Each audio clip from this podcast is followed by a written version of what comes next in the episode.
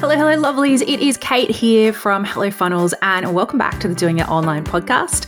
Today's episode, we're actually going to be deep diving into a question that at least three clients have asked me in the last couple of weeks. So I figured if they're asking, you're probably asking. I wanted to kind of walk you through how I coach them, and hopefully that can help you to figure this out and get yourself unstuck as well. So, the big question that everyone seems to be pondering at the moment is when you have gone out there and you've created an offer and you've launched it to the world and it's had lackluster results and you're now coming back and you're questioning everything, is how to know whether or not you have the wrong offer or the wrong audience. Because this is something I hear a lot again from clients and they're like I've just built a list of freebie seekers or I've created this list and they're all too beginner they're not going to want what I want to sell or I've changed my topic slightly and so this list is dead. So there seems to be this innate little impulse that we have when things haven't gone uh, exactly to plan whether it's the first time or maybe it's after multiple times to do something big and brash and to like burn it all down. They want to delete the list, start again, right? So before you go and delete your email list, um, before you delete your offer or your product and start from scratch, let's take a step back, take a deep breath, and let's walk through a few questions that you can ask yourself to help you to uncover whether you have built a list and an audience of the wrong people or whether or not you've just created the wrong offer for those people. So I'm going to just skip to the end quickly here and then backtrack because, to be honest, for most people and most people I work with, it's actually a combination of both. And I want to give you a bit of a real world example again so you can see how this looks inside a real business. And then I'm going to walk you through the process to be able to identify this for yourself. So, one of our clients years ago, again, if you've been following me for a while, excuse me, because you've probably heard this story before, but it is just one of the clearest examples I've ever seen of this issue and how beautifully it was solved as well. So, they had a successful consulting business one to one, right? But their calendar was full. They wanted to create something more leveraged. So, someone told them that they had to have a high ticket offer. So, they went and created this high ticket coaching package, which was, I think, six to 10 one hour coaching sessions with them, above $5,000 anyway. So it was, a, it was a big investment of money and time. Someone had also told them, again, not rightly or wrongly, that they would have to do sales calls to sell this package. So, and sales calls, they were not their favorite. They weren't necessarily great at doing them. And so they're probably having to do around about 10 sales calls. So that's 10 hours to make one sale. And then when they made that sale, they then had another 10 hours in their calendar. So this was a person who really was like, I want more leverage. I want more time. I want to free up my time and yes, grow and yes, make more revenue. But time was like a really big value for them. But they had created an offer that need to be delivered and sold in very time consuming ways. So for them, it wasn't a good fit. And then for their audience, their audience was really busy, generally stay at home mums or working mums, juggling multiple kids and work life, all that kind of stuff. And I think we all know that mums sadly don't necessarily value themselves and their health. Like this was an offer that was helping those mums to get some energy back. They know it's a problem but on their huge list of to-dos and things they need to fix and solve it's usually down the bottom and when you've got young children if you are a stay-at-home mum if you're in a single income family or you're single or whatever it is usually money is being spent on so many other things and again spending a big chunk of money and a big chunk of time on making you feel better is probably very low down on your list of priorities. So there was a real mismatch here. They wanted that solution, but they didn't want it in a way that was going to take them 10 hours of calls in the calendar. They'd have to juggle around daycare and all that kind of stuff. They didn't want it in that big of an investment. They needed something that was going to work around their crazy schedule, something that wasn't going to feel like they're going to have to go and chat with a partner or take out another credit card to be able to afford, something that was a much easier yes for them. So, looking at that as an example, what they did, they went away. They were still w- wanting to solve the same problem, still wanting to help the same person. So they didn't change their audience. The audience was fine. They were actually thinking that, oh, it's the wrong audience, the wrong audience. Well, it was the wrong audience for that offer, but actually the offer was also wrong. So it was both. So what they did in this instance, rather than go delete their list, start again, and try to make this offer, which they weren't really excited about themselves, happen, they went back and go, well, what can we do? And change to our offer to actually make it work for the list that I have and also for the lifestyle and the outcomes and the values and the things that they wanted as well. So they made a DIY style offer that didn't have any one on one coaching that could be done at their own pace. And because of that, could be significantly lower investment as well. And it went gangbusters. They were selling, I think, up to 20 a week versus selling one or two a month. And they didn't have to be doing any sales calls, any of that, totally freed up their calendar and totally changed their business. So, this is why. I harp on about this stuff and why I really wanted to do this episode today because I think that if you are in this place right now where you're like, it just feels stuck, everything feels hard, like people aren't lining up around the block to get your offer. Is it the offer or is it the list? How do you know? It sounds like you're in a very similar situation. So let's walk you through some questions, some ways to self diagnose. We have a full version of this. We call it the Hells Yes Offer Audit that we take our clients through. I'm going to kind of give you some like cliff notes. Okay. So to start off with, is it the wrong offer. So, as you've already kind of seen, when you are looking at your offer, at how much the investment is, how much time is needed to take, the actual promise of the offer.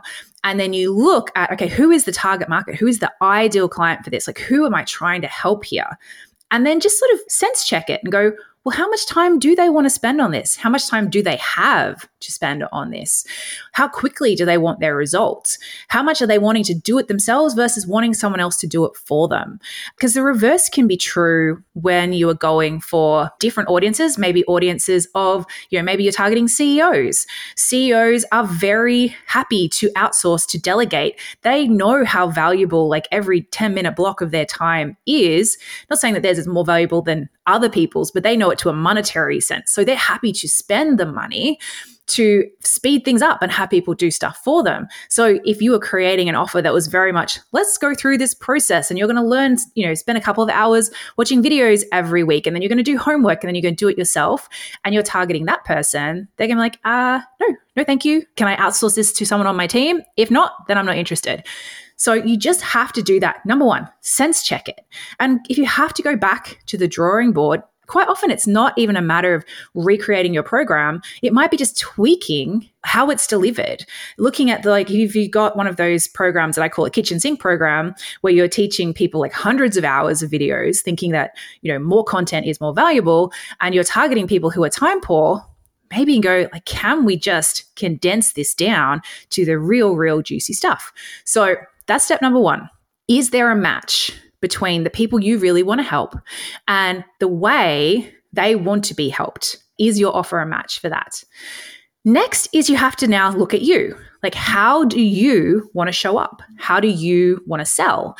I mean, most people don't love selling, but there's probably ways of selling that you enjoy or are happier to do more. Like, some people love doing live launches. I personally think those people are insane, but that's fine. it's just not me. Other people love doing sales calls and love having that, you know, that one to one connection. They wouldn't want to lose that great. It's all about finding this happy place between how you deliver, what they want, how you sell, and in that middle is your Hells Yes offer. So make sure now your next step is what are you wanting this program to do for you? Are you wanting it to give you more time? Are you wanting it to be something that's easy to sell? Are you wanting it to allow you to work with people more deeply? Are you wanting it to allow you to create bigger impact? Like, again, does it fit? Does it make sense? You might have seen someone's told you that you have to have this type of offer or this price point or this thing and you all these shoulds are not taking into account you and how you want to run your business, what you need to actually be doing to be successful. Next thing, next little sort of symptom that it might be the wrong offer, not the wrong list, is when you do have some kind of engagement activity. So, whether it's you've done a workshop or you've done a webinar or you've done a challenge or you just did some related content, you got good engagement. People were, they were reading it, they were clicking it, they were taking part, they were doing all the things, but they weren't buying. that would seem that the promise is good, the topic you're talking about is good, but the offer, the way that it's structured, whether that's the pricing, whether that's the delivery, or whether it's just any kind of perceived investment from that person, is not matching up with how much they value solving that problem. So that's definitely a clear sign that it's not the list. The list are hanging out and like, this is great. I love this. I'm all for this. But mm, I don't want that. So that's another kind of clear sign that your list is good, often not so much. And the final thing that I think is really important, again, it's another one that comes from inside, is do you actually believe in your offer? Do you believe your offer is going to do and does do what it says it's going to do? If you don't, if this is something that you're feeling like, you know, you're faking it till you make it kind of thing, and there's always, you know, a certain aspect of that when you're getting started, again, you might want to relook at that offer and think about like what can i offer? What can i promise that i know i can help people with that i know is going to be the outcome? If you're kind of feeling like oh i feel like i'm lying to people. I feel like i've got to kind of like pretend that it's better than it is to get people to buy that's a clear indicator that your offer needs some work. It needs some attention. It needs some fixing. Okay next wrong audience how do you know if it is the flip side? If actually you have through various strategies. Like, for example, a strategy that I both love and loathe is doing any kind of giveaway. So you can run big giveaways, big competitions, and you'll traditionally get a huge influx of new leads, new subscribers on your list. However, the quality of those subscribers is pretty poor. Maybe you've been doing lots of things like that. You've got this big list these are all people who are coming in because they wanted to get the free iPad that you were giving away, and they've got very little interest in you and what you're doing. So, how do we know that this is the case? So, one of the number one things I look for is your email open rates and your click through rates.